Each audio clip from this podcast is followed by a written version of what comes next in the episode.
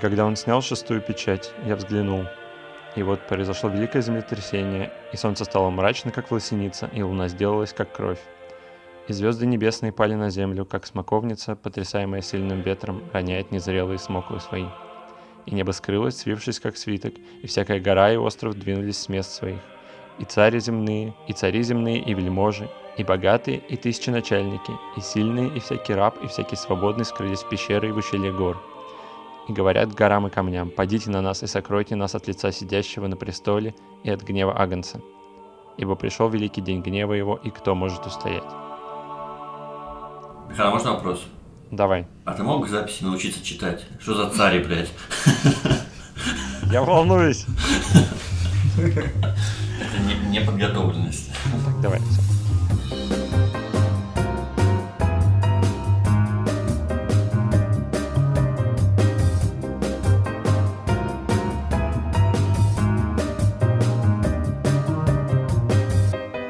Всем привет! В эфире Занудиален, подкаст о меняющемся современном мире. И, как вы, возможно, уже догадались, тема подкаста «Апокалипсис», точнее, конец света и его возможные сценарии. С чего это мы выбрали такую жизнеутверждающую тему? Во-первых, 2020 год начался довольно своеобразно. Помимо климатических изменений в новостную повестку ворвались политический кризис, экономический кризис и во главе всего, конечно же, куда без него коронавирус. И не так давно была еще одна новость, которую многие пропустили. 31 марта закончил свою работу проект Seti Home, который 20 лет безуспешно искал инопланетные цивилизации. Все это, конечно, вряд ли связано, но мне показалось это крайне забавным, будто на фоне всего происходящего стало ясно, что цивилизации, очевидно, самоуничтожаются на определенном этапе, так что и других нам смысла искать особо нет. Ну и все это вместе навело нас на мысль обсудить, каким образом этот постоянно меняющийся мир может подойти к своему логическому завершению. Для чего каждый из нас выбрал сценарий по душе, и в эфире вместе со мной Валерий Terrorists Win Горбачев и Данила «Мне нужна ваша одежда, ботинки и мотоцикл Гулякин». А также я, Михаил How Dare You Волков. Погнали. Мне кажется, мы должны просто для себя определиться, конец света всем пиздец или это просто конец привычного уклада вещей? Думаю, да. Мне кажется, конец света — это критический ущерб нашей текущей цивилизации. Вы согласны? Да. То есть такой ущерб, после которого невозможно восстановление хотя бы до до уровня, не знаю, первой научно-технической революции, вот, ну вот как-то так. Ну а если возможно, то в необозримом будущем. Давай, Гул, начинай. Итак. Итак, смерть от искусственного интеллекта. Начнем издалека. Да, собственно, начнем с того, что по сравнению с топиками моих сегодняшних коллег, смерть от искусственного интеллекта э, и апокалипсис от искусственного интеллекта звучит в какой-то степени даже прикольно. Более того, многие из наших любимых фильмов э, включают именно этот сценарий. Да, и культурный код, который у нас заложен вот этими самыми фильмами и вообще любыми работами, связанными с искусственным интеллектом, не позволяет нам в должной степени серьезно отнестись к вполне реальной угрозе уничтожения всего, всей нашей цивилизации этим самым искусственным интеллектом. Нам это кажется фантастичным, хотя на самом деле реальность гораздо более близка и прозаична. Искусственный интеллект развивается, он уже достиг довольно конкретных высот в своем развитии, он уже выполняет очень многие задачи намного успешнее и эффективнее, чем, чем любой человек. В будущем он будет только развиваться, и по какому сценарию может случиться апокалипсис? На мой взгляд, существует всего два варианта. Первый вариант — это как раз вариант фантастики, вариант Матрицы, вариант Терминатора, что искусственный интеллект в какой-то момент разовьется до такого состояния, что будет способен физически уничтожить все человечество. Эволюция, Морфеус. Эволюция. А люди – динозавры. Возможно ли это? Э, реальность диктует, что да, это может произойти. Был хороший пример с муравьями. То есть мы, как люди, мы знаем о существовании муравьев, мы, если их Но не видим... Ну да, нек- знаю. некоторые... Говори за себя. Да. Мы взаимодействуем с муравьями приблизительно никак. То есть они нам особо не мешают жить. Если мы идем мимо них по дорожке, мы можем на них наступить, можем не наступить, мы можем даже активно пытаться не наступить на них, потому что, ну, я не знаю, мы не любим убивать например, живых существ, все остальное. Говори за себя. Ну да, опять-таки. Но при этом, если ты столкнулся с проблемой, что конкретно муравьи мешают тебе жить, я не знаю, допустим, у тебя случилась инфестация муравьями у тебя на кухне, Например, они заползли тебе в попу. или заползли тебе в какие-нибудь труднодоступные места, да, то ты уничтожишь их моментально и даже не задумываясь об этом. Особенно, если они залезли тебе в труднодоступные места. Особенно если в попу. Собственно. Так. С искусственным интеллектом может получиться такая же история. До тех пор, пока мы э, просто сосуществуем с ним, и он выполняет свои функции, и мы никак этому не мешаем, искусственный интеллект вряд ли будет сознательно пытаться уничтожить нас, потому что у этого не будет никакой цели. Но стоит нам только войти в, так сказать, в контрпозицию к нему, конфронтацию, то наш конец может быть очень близким, быстрым и мучительным. Affirmative, Dave. I read you. Open the pod bay doors, Hal. I'm sorry, Dave. I'm afraid I can't do that. What's the problem? I think you know what the problem is just as well as I do.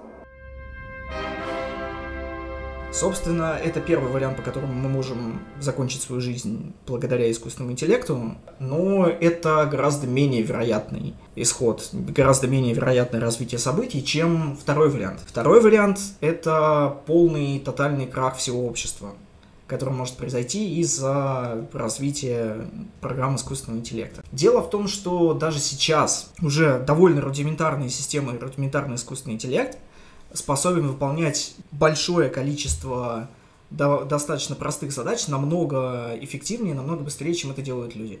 Ну, ну да. Нет, на самом деле, даже ты можешь начать с того, что э, даже какие-то простейшие операции, например, не знаю, перемножение чисел. Простейший компьютер может выполнять перемножение трехзначных чисел. Ну, как долго потребуется человеку, чтобы он в уме перемножил трехзначные числа? В чем-то изначально компьютер гораздо лучше приспособлен к решению определенных задач. Ну, то есть, да, это на самом низком уровне. Но сейчас это продвинулось намного дальше. То есть сейчас уже существуют системы. Компьютер способен сам водить машину. Компьютер способен побеждать людей в любой абсолютно логической игре. Можно упомянуть компьютерные игры, в которых искусственный интеллект сейчас тоже стал непобедим. Как бы шахматы, Go, Dota 2. Dota 2, да. Это только малая часть того, в чем искусственный интеллект преуспел. Дальше все больше и больше количество задач будет перекладываться на искусственный интеллект, просто потому что это cost-effective. При намного меньших затратах будет выполняться гораздо больше работы. Соответственно, все больше и больше и больше отраслей, в которых задействованы сейчас преимущественно люди, будут отходить в сторону искусственного интеллекта. К чему это приведет? К тотальному расслоению общества. То есть даже сейчас при наших существующих различиях между, условно говоря, богатыми и бедными, эта пропасть вырастет просто до невероятных масштабов. То есть будет несколько триллионеров, которые будут аккумулированы все деньги, и будет просто тотальная безработица. Так подожди, но мы что-то уже ушли от, э, от, от искусственного интеллекта к макроэкономике. Да, но это прямое достаточно влияние искусственного интеллекта на макроэкономику, которое э, здесь нету каких-то шагов, которые могут к этому привести. Это не сложная цепочка, это просто развитие искусственного интеллекта, потому что роботы будут выполнять всю работу за нас. Соответственно, большинство людей, которые существуют на этой планете, просто перестанут быть, перестанут иметь какой-либо смысл в своем Из-за существовании. этих гадов мы сидим без работы. Без работы из-за гадов сидим, понаехало. Да, Ну подожди, а, например, почему тогда люди не могут э, работать на какой-то творческой работе? Там робот же не может э, написать симфонию, создать шедевр. а ты можешь... Да-да-да, это понятно. Э, Но я не о том, что они должны все заниматься исключительно каким-то высоким э, искусством, чем-то невероятно высоколобым, а просто чем-то, что им нравится, я не знаю. Мне кажется, мы уходим не туда. Это, ну, второй сценарий, который сказал Гул, это не конец цивилизации. Если искусственный интеллект сделает нашу жизнь лафой, грубо говоря, то есть все будет делать компьютер, Мгм. все будут делать роботы, и мы будем просто почивать на лаврах, сидеть, жрать попкорн целыми днями, смотреть, не знаю, как искусственный интеллект рубится друг с другом в Dota 2. А помните, эти битва роботов была по Discovery? Да-да-да. Вот это, собственно, будет то же самое, только в масштабе в миллионы раз ну, мощнее. Ну да, баскетбол, футбол А. и так далее. Жизнь действительно станет легче, действительно станет проще. Но большинство людей, живущих в этот момент на Земле, потеряют реально какой-либо смысл в своем существовании с точки зрения общества. Зачем они будут нужны? Они будут находиться на дне и будут жить в нищете, потому что у них не будет там той же самой просто банальной покупательной способности. Как они смогут себе что-то позволить, если они не нужны никому? Они не смогут зарабатывать, они не смогут делать ничего. Потому что все, абсолютно все работы, которые будут доступны вот этому самому большому боль- большинству людей, они будут выполняться роботами. К чему это приведет? К революциям, к войнам, к восстаниям? Да, да и да. Ну да, опять же, ты э, пишешь э, сценарий антиутопии. И, естественно, это дико упрощает э, любой возможный сценарий развития событий. То есть, например, давай представим другую ситуацию. Я тут еще ссылаюсь на подкаст, который я слушал некоторое время назад, подкаст Джо Рогана, где он говорил с человеком по имени Навал Равикант. Я тоже советую, ссылка будет в описании. Там, как, как обычно, уже Рога на 8 часов, да, подкаст идет? Ну, там, там примерно семь с половиной. Ну.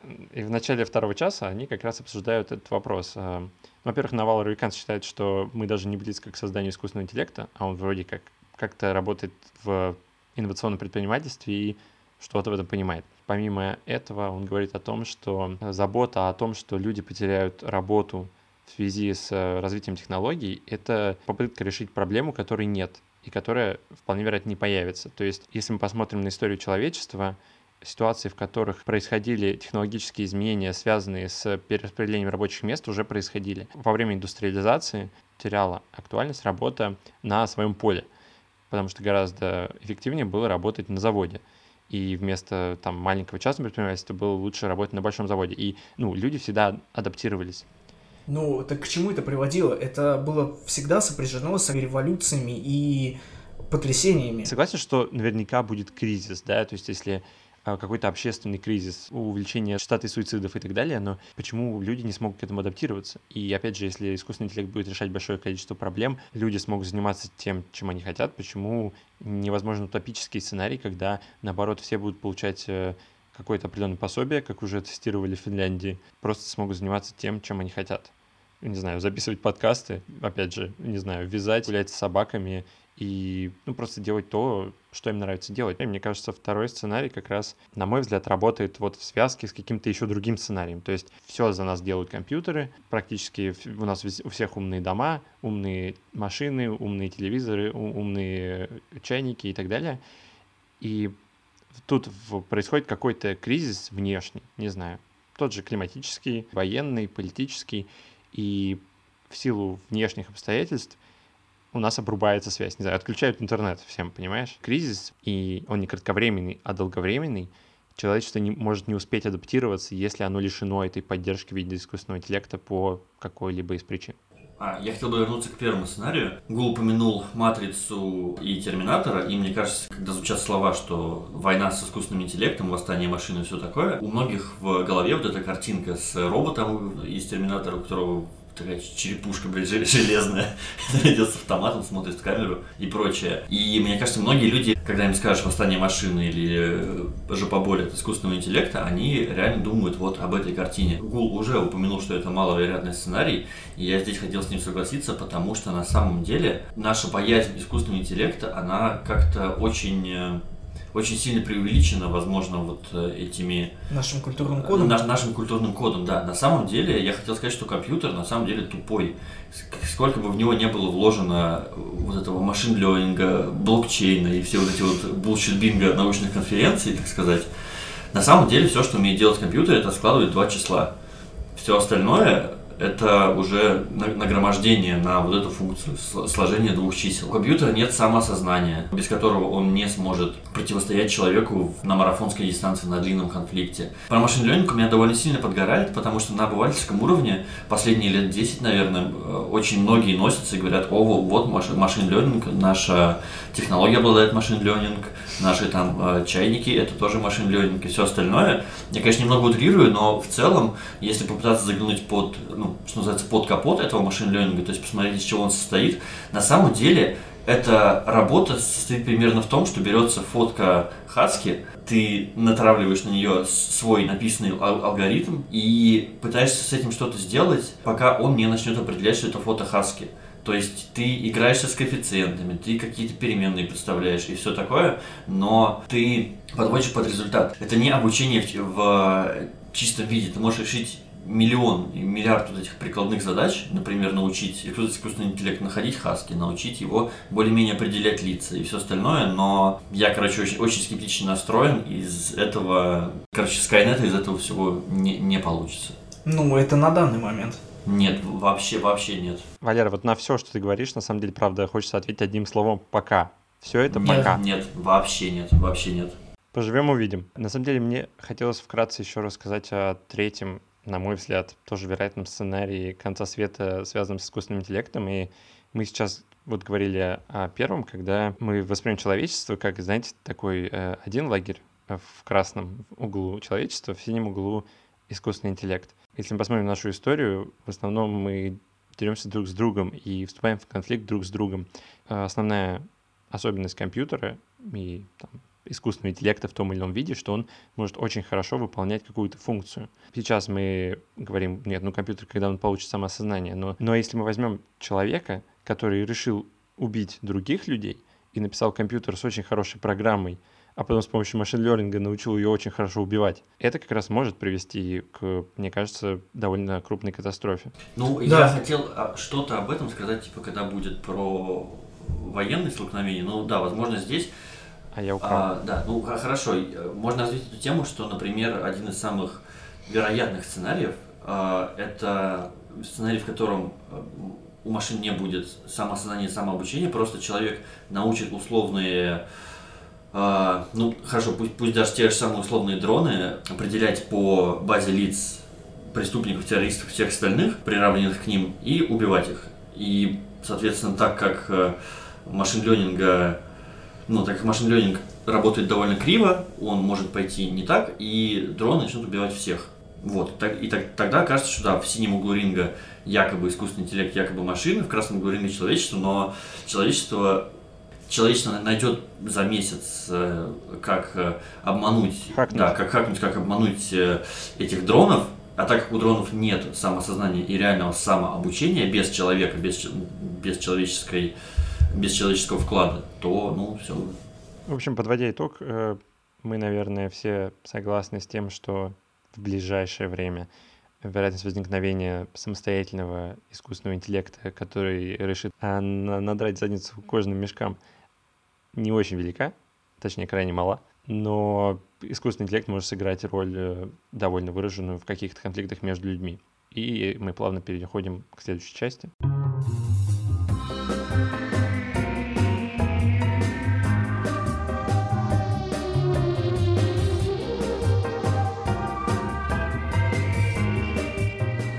Мой конь апокалипсиса – это военный конфликт.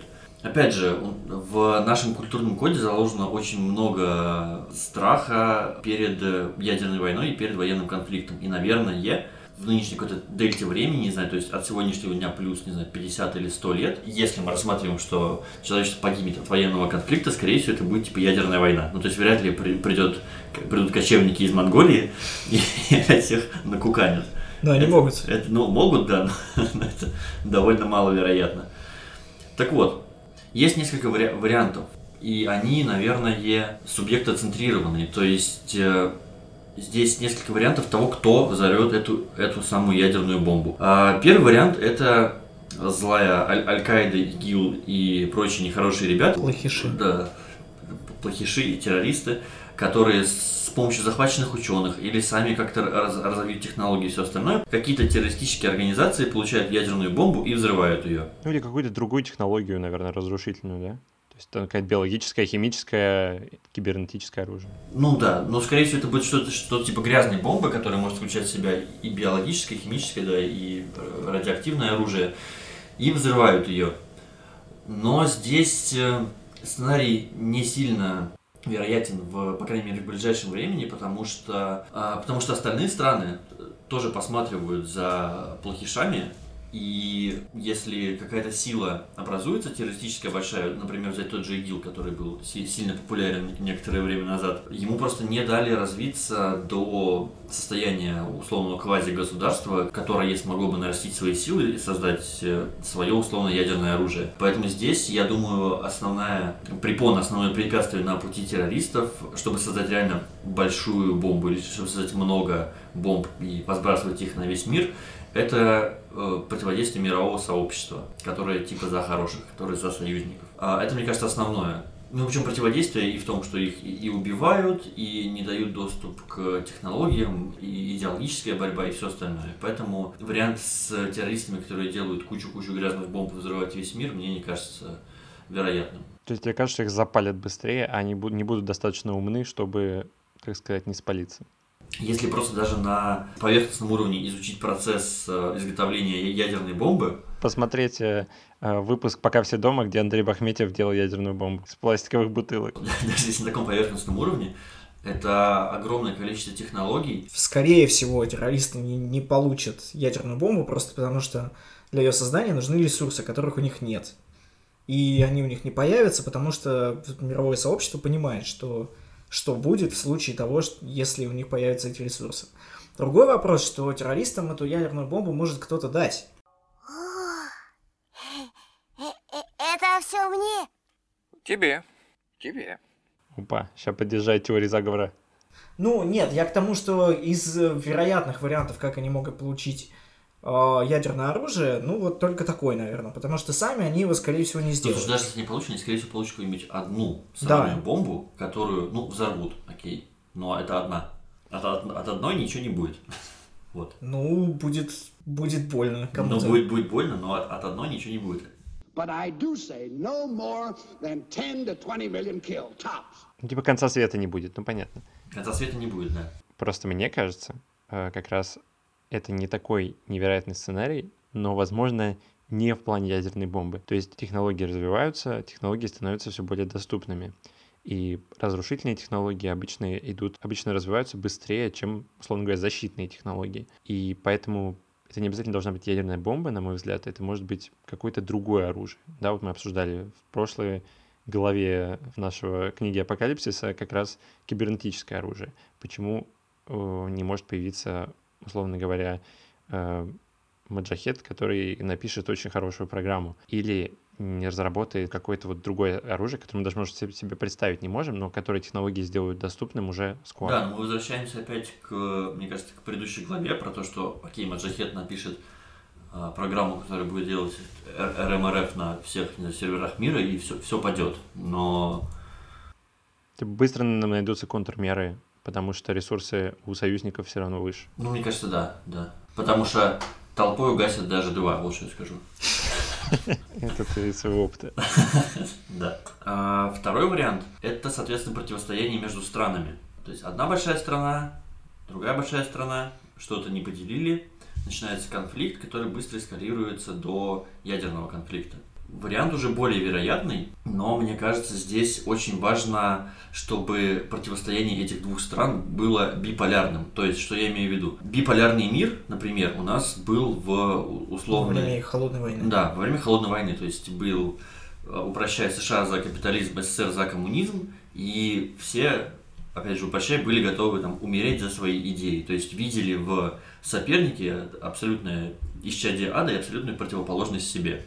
И были готовы, соответственно, пойти до конца. То есть должна быть какая-то невероятная ненависть между двумя странами. Строгая поляризация. И строгая поляризация, да. Ну, то есть тот самый биполярный мир. То есть либо со мной, либо против меня. И тогда, да, тогда эта эскалация конфликта возможна.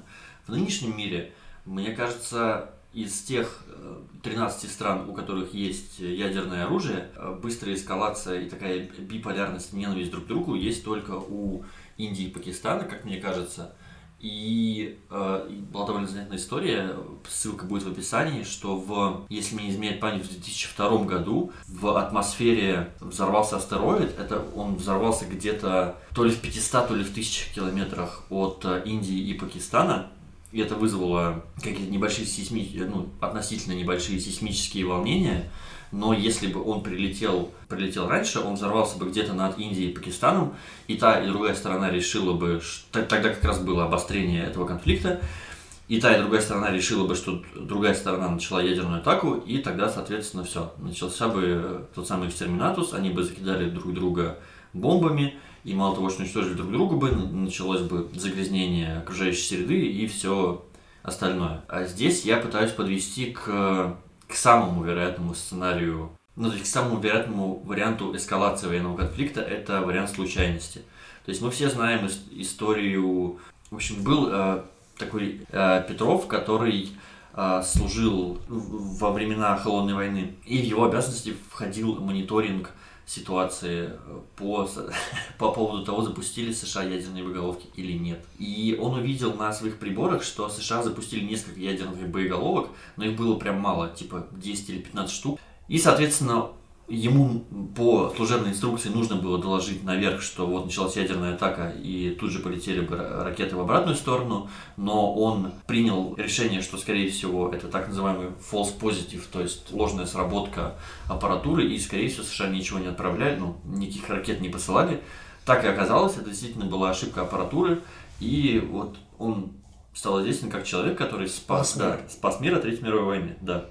Но на самом деле таки, такая история была не одна, потому что я помню, я слышал историю, где было как раз на подводной лодке, по-моему, э, с атомными боеголовками. Там было три человека на руководящих постах. Тоже был сигнал о том, что, ну, в общем, какой-то объект, не объект. Нужно было принимать решение, они не смогли связаться с начальством, и должны были принимать решение они. И вроде как два человека проголосовало за то, что отправляем э, так сказать, бомбим Штаты, один сказал нет, а нужно было, чтобы приняли решение все втроем. И тоже вроде как чел э, спас мир.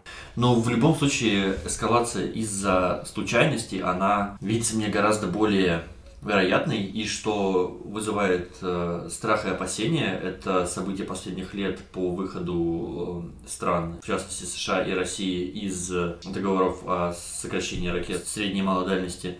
А в чем там вообще концепт? Вкратце, если рассказать, суть в том, что в 1985 году э, Рейган и Горбачев собрались в Рейкьявике и подписали договор, согласно которому ни та, ни другая сторона не производит ракеты средней и малой дальности. Их суть в том, что ты можешь, Штаты могут разместить свои ракеты в условной Прибалтике, Союз в условной Кубе. Эти ракеты средней и малой дальности пульнуть, они долетят за условные 2-3-5 минут и разнесут все, что найдут. Оппонента. Да, разнесут Уже не так условно. да, уже не так условно рисуют оппонента. А в чем опасность? Опасность как раз в случайной эскалации. То есть, когда вы договариваетесь со своим э, противником, что вы бахаете только ракетами большой дальности, у тебя всегда будет 10-15 минут, пока она летит, на то, чтобы, ну, чтобы проверить и понять, что это не тот самый false positive, чтобы понять, что это не ошибка.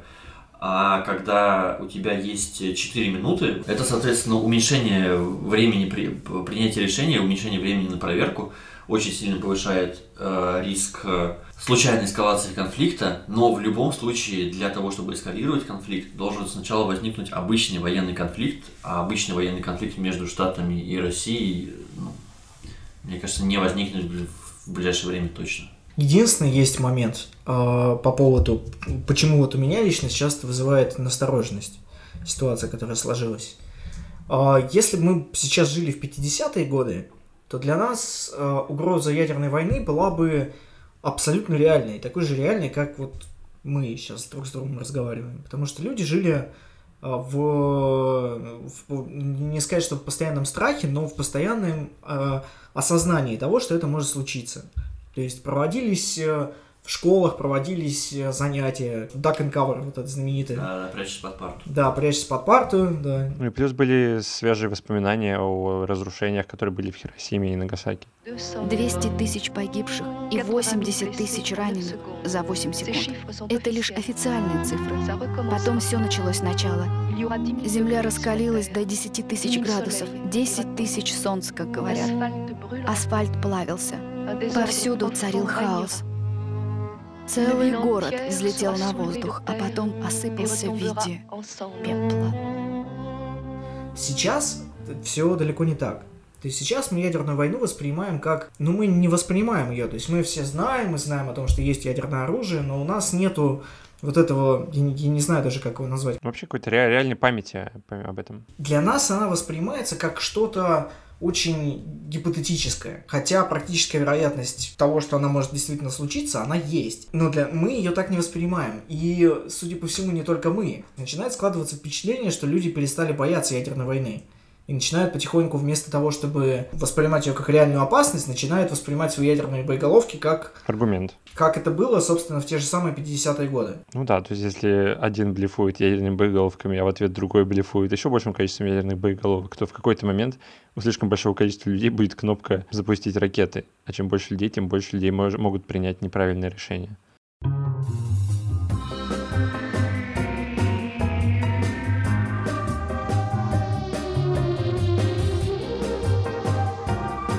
Что хотел сказать? Я хотел сказать, что мне кажется, почему еще это менее вероятно. В общем, глобализация мира, она, конечно, началась еще тогда во время Холодной войны, и вроде как у всех были Битлз, которые всех объединяли, но на самом деле проникновение массовой культуры и ее объединяющий фактор был не так сильно развит, как сейчас и поэтому, мне кажется, вероятность развития биполярного мира гораздо ниже еще и потому, что, условно говоря, мы все находимся гораздо больше в едином пространстве. То есть э, мы... Все сидим в одном интернете. Все сидим в одном интернете, все смотрим одни и те же мемы, все смотрим «Мстителей» и ездим друг к другу в гости.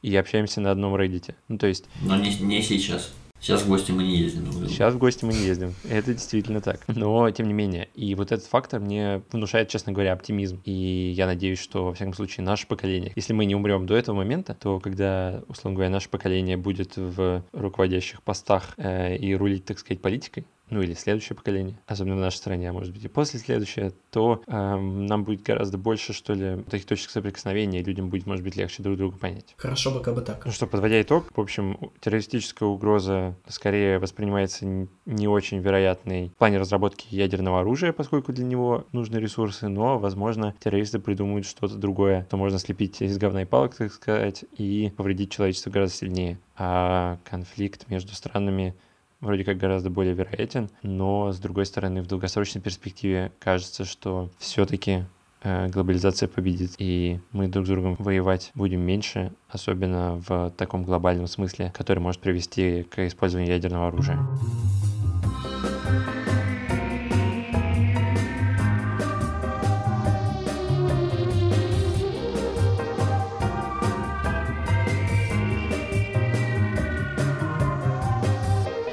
Переходим к следующей части. Следующая часть моя. Хочу поговорить с вами о том, что вроде как горячей темой несколько месяцев назад, но на деле эта тема только горячеет. В общем, э, климатическая угроза и глобальное потепление и экологические последствия, к которым это все может привести. В общем, начну с чего? С того, что планета теплеет, атмосфера теплеет, и действительно глобальное потепление есть, и это факт, который подтверждается большим количеством наблюдений. Многие люди скажут, ну вот, 100 миллионов лет назад, например, планета была еще горячей, и динозаврам было ок. И вроде как сейчас мы все боимся, что ледники растают, но 100 миллионов лет назад ледников вообще не было. И динозаврам, как мы знаем, все-таки было ок. Вполне у них были и растущие растения, и, и очень разнообразная биосфера. Но почему все-таки с температурами динозавров жить не очень здорово. Главная опасность, связанная с глобальным потеплением, это не то, что оно происходит, а то, как быстро оно происходит. Поскольку есть ну, исследования, которые показывают э, то, что за последние, по-моему, 60-70 лет температура выросла на 30%. Нет, не на 30, не температура, что другое выросло, но я не помню. А за последние 20 лет мой пенис вырос на 30%. Все-таки 6 это уже, ну... В общем, что темп растет, э, повышается температура, и повышается она все быстрее и быстрее. Эта скорость является проблемой, поскольку сейчас те изменения, которые происходили а, за 100 миллионов лет по моделям, которые сейчас выстраивают ученые, они произойдут за 100 лет. Ну, просто температура меняется, ну, как бы в миллион раз быстрее. И проблема именно в том, что живые существа, растения, животные и мы в том числе, могут просто не успеть к этим изменениям адаптироваться. Теперь почему повышение температуры это проблема. Как повышение действительно плохо влияет на э, нашу жизнь. Во-первых, в норме э, нагревается больше всего экватор, меньше всего нагревается полюс. Так сказать, экватор, он через течение и ветра отдает тепло э, в сторону полюса. Так как полюс он недонагрет, то он поглощает это тепло, и все становится, становится в балансе. При быстром глобальном потеплении полюс начинает нагреваться быстрее, чем он охлаждается, и в результате чего тают ледники, и повышается уровень моря, что может приводить к наводнению. А второй важный момент — это что чем больше нагревается атмосфера, тем больше воды она способна удерживать. С одной стороны, больше нагрев Земли, большее поглощение воды атмосферы приводит к засухе и лесным пожарам, которые мы наблюдали за последнее время. И, скорее всего, будем наблюдать все чаще. С другой стороны, большее поглощение влаги атмосферой приводит к тому, что она может больше выделить. Соответственно, получается, что будут более обильные дожди, а, более обильные снегопады, опять же, приводящие к катаклизму, к сверхсильным снегопадам и сверхсильным дождям и наводнениям. Третий момент — это ветра. 1 градус повышение температуры по Цельсию по моделям расчетным превращается в 7% ускорения скорости ветра во время шторма, что на самом деле результирует к повышению его разрушительной способности на целых 23%.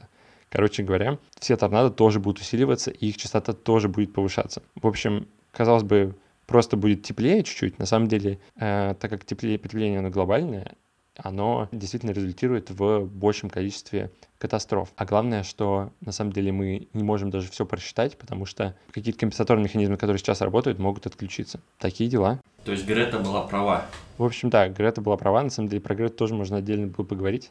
Жаль, Артура с нами нет, он бы, наверное, сгорел. Ну, то есть ты говоришь, рассматривая экологические катастрофы, мы сейчас рассматриваем именно вариант, что человек своими кривыми ручонками довел планету до катастрофы. Ну да, то есть именно деятельность человека приводит к тому, что глобальное потепление ускоряется и происходит настолько быстро. А может ли вот это глобальное потепление уничтожить человечество? То есть мы же говорим про сценарий апокалипсиса, правильно? Вот мне кажется, ты перечислил, да. да, ты перечислил многие факторы, которые влияют на то, что человечество жить будет значительно тяжелее. То есть штормы, разрушительные лесные пожары, все вот в этом духе. Но пока что это не пахнет глобальным экстраминатусом. Это скорее, да, там здесь пара миллионов умрет, там, но по большому счету человечество будет в порядке. И мне кажется, да, с глобальным потеплением, оно, конечно, ну, с, вообще с глобальным изменением климата, оно, безусловно, происходит быстро, и, безусловно, сейчас человечество не относится к этому серьезно, но когда человечество подойдет не то что к краю бездны, а вот за даже несколько шагов до края. У человечества, конечно, тупорылое, но благоразумие не довести прямо до края, мне кажется, хватит. Момент да, в, в эскалации. И будет ну, вот тут вопрос как раз, тут вопрос в том, что а смогут ли они, смогут ли вот эти вот гипотетические люди, которые до этого доживут, я не знаю, мы, скорее всего, и мы, да, почему нет, сможем ли мы вообще это остановить, потому что, возможно, этот шарик уже будет катиться за горы и... Ну да, вопрос в том, насколько быстра будет эскалация от еще более-менее до... На самом деле Гул прав, то есть тут именно проблема в том, почему и Грета паникует, и многие э, ученые паникуют, э, как раз потому, что сейчас мы строим модели, э, связанные с повышением температуры, но мы на самом деле очень многих вещей все равно не можем, не можем их просчитать, не можем их оценить.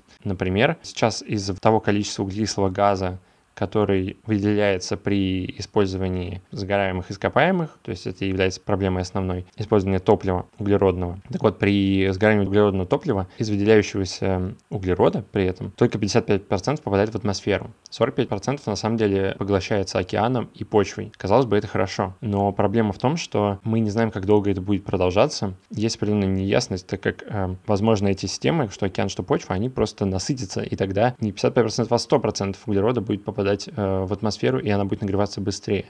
И есть еще несколько эффектов, обладающих положительной обратной связью. То, есть, возможно, в ближайшие годы, даже если мы начнем снижать э, темпы э, использования этого топлива, все равно э, будет только ускоряться повышение температуры. То, что мы уже сделали за последние там 20 лет, на протяжении сотен лет э, уже будут у этого последствия. И поэтому, условно говоря, с ядерной бомбой, да, то есть в какой-то момент можно просто не нажать кнопку, и все, ну как бы и проблемы нет. А с глобальным потеплением это эффект накопительный, и он именно что ускоряющийся. Пока кажется, что через 5 лет мы ничего не свернем, и через 15, э, наверное, тоже. Даже вся дискуссия, которая сейчас идет, она идет там, знаешь, в Европе и в странах первого мира. А если посмотреть на страны, которые в основном и ответственны за глобальное потепление из-за выделения всего этого количества углерода, Китай, э, Штаты и Индия, по-моему, на первых трех местах. То есть даже если убрать Штаты, и прибавить все страны первого мира, у тебя все равно останется там около 50%. И в том числе даже если убрать это, условно африканские страны, э, бедные страны, у которых не будет ресурсов перейти на возобновляемые источники энергии, они все равно будут продолжать толкать шарик ко дну. В том-то и дело, что для того, чтобы реально решить и остановить эту проблему, нам нужно решить практически не знаю, все общественные проблемы, которые есть, потому что это сейчас самое дешевое топливо. Ну, нефть в основе экономики слишком большого количества государств. То есть перейти резко на, на, на Теслы э, с электричеством, получаемым из ветра, это слишком далеко впереди. Резюмируя все, мне кажется, что сейчас действительно все довольно сложно предсказать, но если самые мрачные прогнозы окажутся верными, э, мне кажется, что действительно может в прогрессирующем ключе влиять на, на жизнь человека. И если оно, оно не экстерминирует э, человечество, то, во всяком случае, может повлиять так, что цивилизация не будет прежней. А что насчет э, супервулканов? Насчет супервулканов. Спасибо, что задал этот вопрос. Как раз супервулканы э, нормально шпарили во время предшествующего времени динозавров. И именно они жестко все и нагрели. Потому что вулканы сначала, на самом деле, понижают температуру, потому что они поднимают такое дымное облако, и оно закрывает, закрывает солнечный свет. Но в долгую они как раз сильно препятствуют э, отдаче тепла землей. В итоге может нагреваться все очень быстро. То есть, условно говоря, вулканы могут сильно поспособствовать э, глобальному потеплению, так сказать, внести свой вклад. А, ну и следующий элемент, что еще может произойти, это действительно, если у нас, как в фильме «Армагеддон», приедет э, астероид и, так сказать, бабахнет нашу земелюшку так, что мы как динозаврики, так сказать, повторим. Повторим, да. Повторим. Don't wanna fall asleep, cause I miss Блять, не, не, ну слушайте, про, про падение астероида нам просто надо планировать Бен Аффлека и все. И, да. И можно хер забить Запускаем, тем более, что он теперь Бэтмен, он вообще быстро справится. Чисто изи катка будет. Да. Астероид ебаный да, получается. Да, да. Не, ну а, на самом деле, конечно, математически, насколько я понимаю, вероятность этого крайне мала. Крайне мала, даже, даже если что-то прилетит, то типа с э, развитием телескопа техники, мне кажется, довольно изи будет засечь и сбить его чем-то или отклонить орбиту. На самом деле это все довольно сложно на текущем этапе развития технологий. Взрывом это довольно сложно сделать. Пока, в общем, мы мало что можем сделать, если он действительно прилетит. А если, если, ну, если пробурить? То есть ты все еще на сидишь? And I don't wanna miss a thing. Главное, чтобы была Лив Тайлер, ради которой это все делать. В общем, по поводу э, Греты, так как я готовился к этой теме глобального потепления и читал в том числе и про нее, мне, в общем, показалось, что проблема глобального потепления в общественной риторике, она была в том, что, с одной стороны, есть ученые, которые по натуре свои сомневающиеся ребята, и они говорят, что ну вот так по данным получается, вот так и вот так, они же там спорят друг с другом и говорят, ну вот, вот вроде как вот так, вроде как все, все довольно плохо.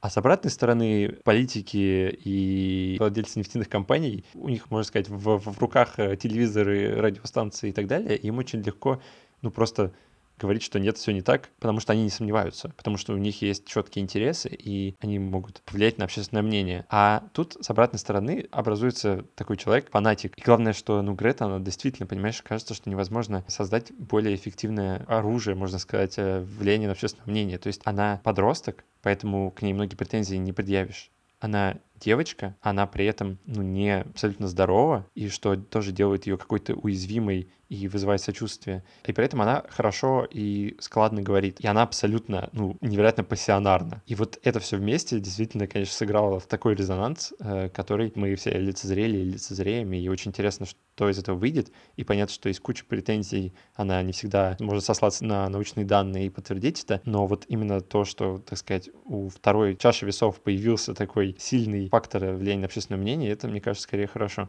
Ну, с одной стороны, это, конечно, сильный фактор влияния, но с другой стороны, стороны, это фактор влияния, мне кажется, захуесосили все вообще, кому не лень.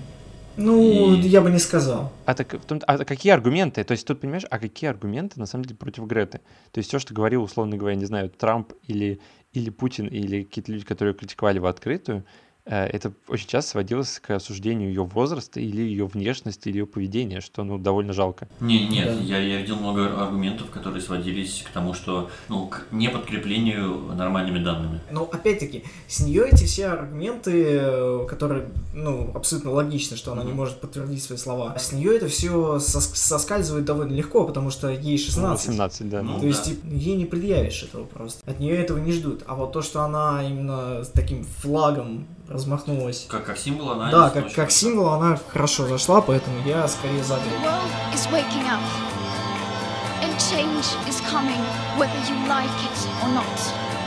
Right here, right now, right here, right now, right here, right now, right here, right now, right here. Окей, идем дальше. Переходим к угрозе биологической, связанной с инфекциями так сказать, горячая тема. В общем, э, по поводу вируса у нас есть э, мнение эксперта. Это Илья Гордейчук, наш друг и вирусолог. В принципе, в игре Plague все описано. Высокая летальность, воздушно-капельная передача, при неспецифических симптомах длинный инкубационный период и выделение вируса в нем. Э, по поводу того, может ли быть конец света, ответ очевиден, вероятность низкая. Мы все части экосистемы, и эпидемии случались в менее подготовленные исторические периоды, даже при стопроцентной восприимчивости популяции. Элементарная изоляция очень быстро погасит распространение. А сейчас у нас есть механизмы мониторинга, которые позволяют выявлять эпидемии очень рано. Сейчас мы вводим полный карантин на 145 миллионной стране на основании 100 случаев, и у нас месяц на подготовку. И тесты для установления диагноза уже есть через 10 дней после начала также и система тотального массового оповещения. Ну хорошо. А горячая тема последних месяцев это, конечно, коронавирус. Для тех слушателей подкаста, кто не знает, э, Михаил просто собаку съел на вирусах и коронавирусах. Ну, не совсем так, мягко говоря, на самом деле совсем не так. Э, просто у меня есть медицинское образование, и сейчас я занимаюсь биологией, и у меня был небольшой опыт работы в вирусологической лаборатории, но это было давно и неправда. Но в любом случае э, ты э, знаешь больше, чем 90% э, фейсбучных вирусологов, поэтому у меня есть три главных вопроса, связанных с биологической угрозой конца света. Вопрос первый. Похож ли коронавирус на что-то, что может уничтожить человечество – если нет, то чего ему не хватает для того, чтобы уничтожить? Коронавируса на самом деле э, довольно много нужно. Проблема коронавируса к тому, чтобы привести к концу света, во-первых, в том, что выраженная клиническая картина развивается в подавляющем меньшинстве случаев. То есть уже сейчас есть большое количество людей, которые им уже переболели, и они, соответственно, к вирусу с высокой вероятностью невосприимчивы, во всяком случае, в его текущей форме. То есть у него маленькая летальность или как это называется? Э, то есть то, насколько вирус способен э, вызывать тяжелое заболевание. А есть, ну, есть ли в теории, возможно ли появление вируса, неважно каким образом, э, от природы или человека, у как создастся, неважно, у которого будет стопроцентная вирулентность? В частности, возбудитель, вызывающий бешенство, является на данный момент, ну, то есть при развитии заболевания летальность 100%. Но, соответственно, вирусом бешенства довольно тяжело заразить, потому что там необходим контакт с кровью. Ну, то есть вот мы, мы сейчас придем к тому, что вот у коронавируса есть. Мне кажется, лучше начать с этого. У коронавируса есть, э, во-первых, эм, воздушно-капельная передача. Еще ничего лучше вируса не придумали. В том числе вирус гриппа в этом плане, он даже еще лучше, потому что вирус гриппа еще быстрее распространяется, чем э, коронавирус. Но коронавирус тоже распространяется довольно хорошо, что мы и видим, почему сейчас все эти меры э, э так э, активно и вводятся и санкции за их невыполнение в том числе. Также, что коронавирус почти у него получается, но все-таки не так хорошо, это инкубационный период, то есть время до развития заболевания. Для идеального вируса важно, чтобы он в этот момент мог передаваться. То есть, когда человек еще не знает, что он болеет, а он контактирует с другими людьми и передает им вирус, хотя еще даже нет никаких признаков, говорящих о том, что вирус у него есть. Что еще нужно коронавирусу? Длинный инкубационный период, э, заразность э, во время этого инкубационного периода, воздушно-капельная передача, это у него уже есть, и э, дальнейшее развитие фатальных симптомов, приводящих к летальному исходу. Тут, соответственно... То есть большая летальность. Э, ну, то есть, то есть да. Коронавирус просто недостаточно убийственный в той форме, в которой он сейчас существует. Именно так. Для идеального вируса важно что сделать? Передастся, пока человек еще активен, и он э, контактирует с другими людьми, а впоследствии вызвать такие симптомы, что человек от них уже не оправится. И, и идеальный вирус. У меня возник вопрос. А можно ли модифицировать вирус бешенства так, чтобы он передавался воздушно-капельным путем? Это интересный вопрос. И, возможно, некоторые лаборатории засекреченные уже этим занимаются. Основная особенность э, вируса бешенства именно в том, что он тропен, так сказать, он эм, любит нервные э, клетки. И ему довольно сложно будет попасть, если он попадает в, в, ну, к человеку воздушно-капельным путем, э, как-то попасть в контакт с э, волокнами нервной ткани. Ну, то есть это можно, мне кажется, сделать аллегорию, что если к человеку приделать колеса, он, конечно, будет быстрее, но, типа, это будет какая-то хуйня. Ну, понятно-то. Нет, хреновая аналогия. Не, ну, кстати, Не, если... она прекрасная. Не, если бы можно было добиться, если бы можно было добиться от него вот передачи воздушно-капельным путем, вот это была бы пандемия, так пандемия. Вот это было бы весело. Ну, в кавычках. Ну, то есть, на самом деле, история в том, что почему э, у вируса бешенства такая высокая летальность, потому что он, можно сказать, скрывается в том числе от иммунной системы, и иммунной системе сложно его достать. А когда он попадает уже в головной мозг, уже, к сожалению, и ничего нельзя сделать. Хорошо. То есть, э, резюмируя, коронавирусу не достает летальности, но в целом с распространением у него все более... Ну, а нет, с распространением... Не идеально. За распространение мы поставим ему, наверное, 4 с минусом. Такая четверка, но с небольшим минусом. Хотя нет, наверное, даже четверку. За то, какое заболевание он вызывает, какие симптомы и их тяжесть, мы, наверное, поставим ему тройку. Хорошо. Вопрос номер два. Если уж мы говорим о конце человечества и о конце цивилизации, какой мы ее знаем, может ли вирус вызывать не смерть, например, а условное какое-то бесплодие? То есть э, теоретически возможно ли вирус, который будет распространяться условным воздушно-капельным путем, проходить при этом без каких-либо симптомов, но потом по итогу оказывается, что человек, перенесший этот вирус, становится бесплодным. То есть ты в любом случае проигрываешь с точки зрения премии Дарвина? Ну да. Возможно ли истребление человечества не, не через тот путь, что вся популяция переболела и вся популяция умерла, а э, через то, что вся популяция переболела и дальше э, не смогла размножаться, или еще какие-то неблагоприятные сценарии от этого Или, приобрела. например, ну, вирус, который может вызывать там дефекты при рождении какие-то. Угу, я тебя понял, да. Но на самом деле есть э, похожая уже история. Известный нам э, вирус свинки. Свинки Пеппе? Свинки Пеппе которым многие болеют в детстве. Мы почти все переносим это в детстве, э, свинку. Э, также свинка по-другому называется эпидемический паротит. Соответственно, если э, человек заражается, мужского пола, представитель э, заражается во время полового созревания или во взрослом возрасте, то одним из э, проявлений э, заболевания как раз может быть поражение яичек. Жесткое? Ну, серьезное, скажем так. И при тяжелом протекании это в том числе может привести и к бесплодию. Во как. Но в целом, я так понимаю, это не особо популярная история у вирусов. Ну нет, в всяком случае, кроме этого, мне ничего быстро в голову не приходит. Хорошо, третий вопрос, который интересует, я думаю, всех. Возможен ли зомби-апокалипсис? Но не в плане, что человек умер, а потом э, восстал и пошел всех кушать, а в том плане, что какие-то жесткие э, изменения происходят не в яичках, а в мозгу, и, соответственно, после этого человек перестает быть человеком, и у него жестко изменится поведение, мне, мне как обыватель, да, вот мне как обывателю кажется, что это должен быть не вирус, а какой-нибудь либо грипп, либо, ну, короче, какой-то паразит. Потому что вирус вряд ли может что-то подобное с тобой створить. Но, как бы, доверимся мнению экспертов. Ты в чем-то близок. Есть действительно возбудители, которые влияют на поведение носителя. А в том числе считается, что токсоплазма — это очень-очень древний возбудитель. Э, он это есть... Утакс, которая. А? Утакс, которая. Ну да, да. Ну, в общем, кстати, она не у такс, она у кошек. У котов. Да. да. И... Э, Ебать, какие вы умные все. И, в общем... Простите. И э, она чаще... Она есть у большого количества людей. Считается, что она есть, по-моему, у половины людей. Э, но при этом она чаще всего ни, никаких симптомов э, определенных не вызывает. Действительно выраженную клиническую картину она вызывает преимущественно у людей с э, иммунодефицитом.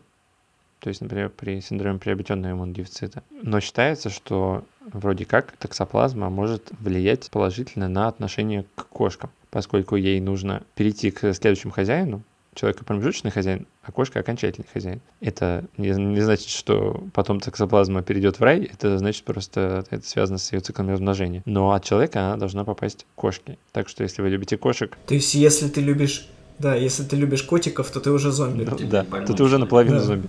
А на самом деле есть, кстати, неплохая лекция небезызвестного популяризатора науки Александра Панчина, как раз посвященная эм, паразитам-манипуляторам. Мы тоже оставим на, на нее ссылку в описании. Ну, вопрос-то в том, э, возможно ли в теории создание такого паразита, который полностью...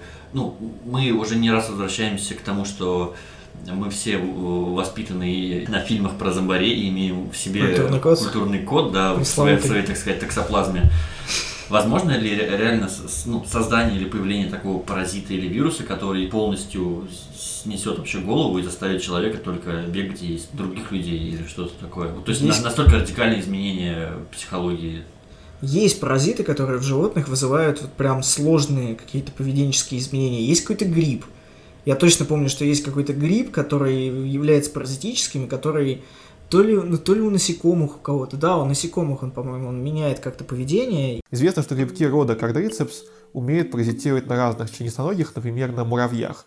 Они заставляют муравьев взбираться все выше и выше, подбирать определенные условия по влажности, где грибку было бы удобнее прорасти, и там вот в таком муравье из него вырастает потом длинное тело этого гриба, которое потом а, производит споры, которые дальше распространяются ветром, поэтому чем выше муравей заберется, зараженный таким вот заболеванием, а, тем дальше распространяются споры этого гриба. Ну, в общем, то есть так, как вот прям в «Ходячих мертвецах» и фильмах про зомби, скорее всего, не будет все-таки.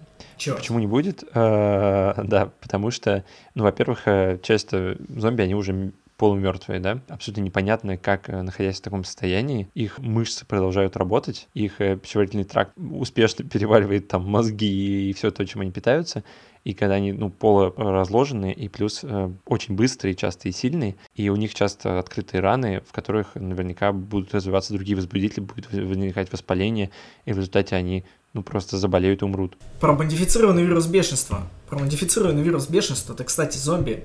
Если модифицированный вирус бешенства, может, бешенство же, в принципе, вызывает такое специфическое поведение. Плюс, если зомби едят мозги, они как раз, то есть, получается, едят нервную ткань, то есть тоже там чувствуешь, чувствуешь, там коннекшн есть небольшой. В общем, да. В общем, э, если, если вы захотите создать вирус, который пробует человечество, Гул подкинет вам пару идей. Э, Гул подкинет вам пару Я понял твой вопрос по поводу того, может ли возникать настолько сложные паттерны поведения. Теории насчет того, чтобы создать такой вирус, это кажется, или возбудителя. Ну, то есть мы можем пока создавать вирусы, и даже мы не то, что их создаем, мы чаще всего используем уже готовый вирус, потому что вирус очень хороший в том, что проникает в клетки, и мы можем просто э, в геном, который несет вирус, э, поставить какой-нибудь другой белок, на этом основана генная терапия. Но действительно модифицировать таким образом более сложный возбудитель мы пока не можем, нам до этого далеко. То есть такой возбудитель должен появиться случайно. Есть ли смысл в появлении такого возбудителя и насколько это вообще реально? В принципе, наверное, да. С другой стороны, конечно, это довольно сложный паттерн поведения, да, то есть э, человек должен именно э, захотеть есть э, себе подобных, ну, нападать именно себе подобных. То есть это кажется, ну, не очень вероятным. Но тут уже я, то, что называется, out of my depth, и э, тут я могу только спекулировать. Жаль, конечно, но ничего, мы попробуем. Все ради зомби-апокалипсиса. Да. Ты можешь искать единомышленников. Э, Точно. Сейчас после подкаста нам да, начнут да, стучаться в волос эти сомнительные личности скажут, то, что у меня тоже были такие идеи.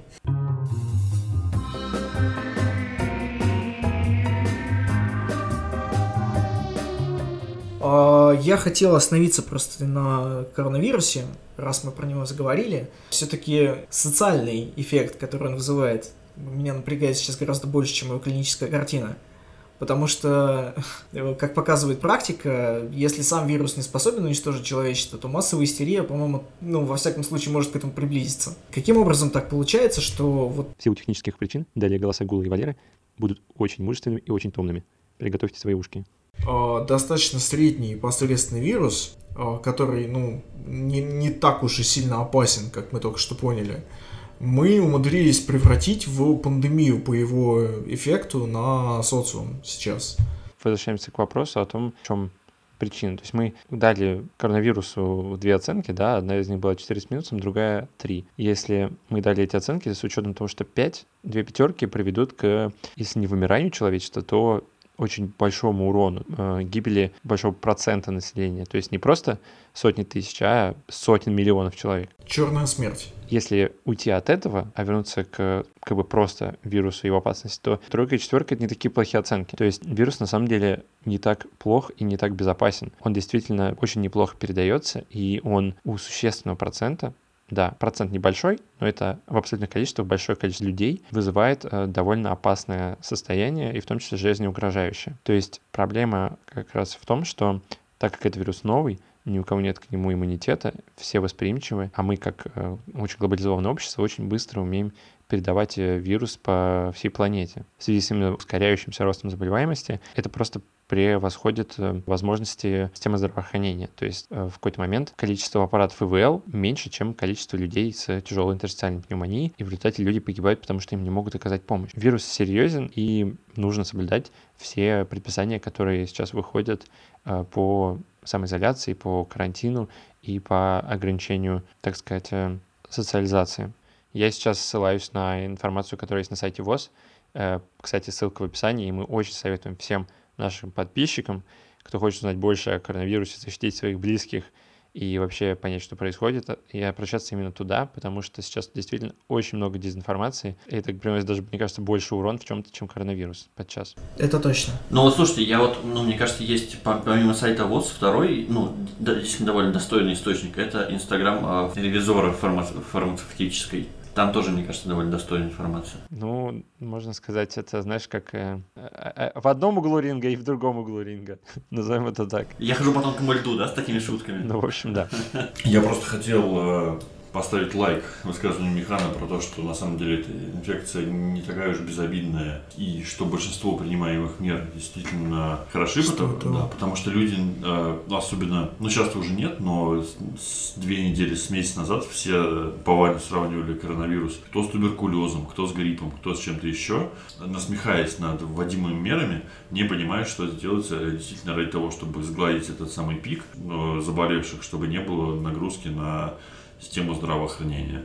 То есть я ну, согласен с тем, что вводимые меры более-менее адекватны.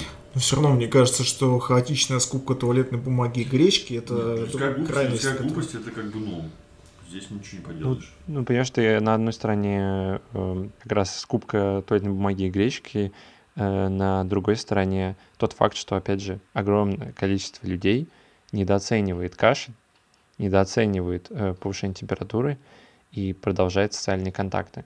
То есть э, это главная причина этой эпидемии. Это именно недооценка людей, изменение поведения, когда у них появляются симптомы. А это, ну, опять безответственное поведение. То есть это все приводит к тому, что люди, в принципе, иррациональны. И мне кажется, что это подводит итог всему нашему подкасту, что на самом деле э, конец света, главный фактор, который может привести к концу света, это именно иррациональное поведение это может привести и к возникновению ядерного конфликта, и к усугублению э, вирусной пандемии, и к продолжению выработки большого количества углерода. И даже в том числе, наверное, к ссоре с, с, с, с роботами в меньшей степени, но... В меньшей степени, но да, вероятность тоже есть. Глупость нельзя недооценивать.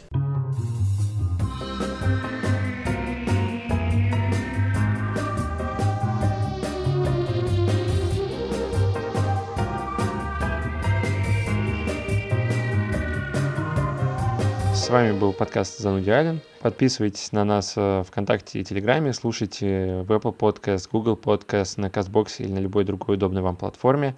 С вами были мы. Оставайтесь здоровыми и рациональными. Всем пока. The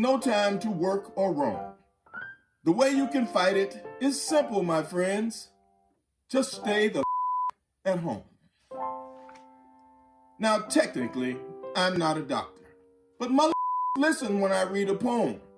So here I am, Sam Jackson, imploring you, keep your ass at home.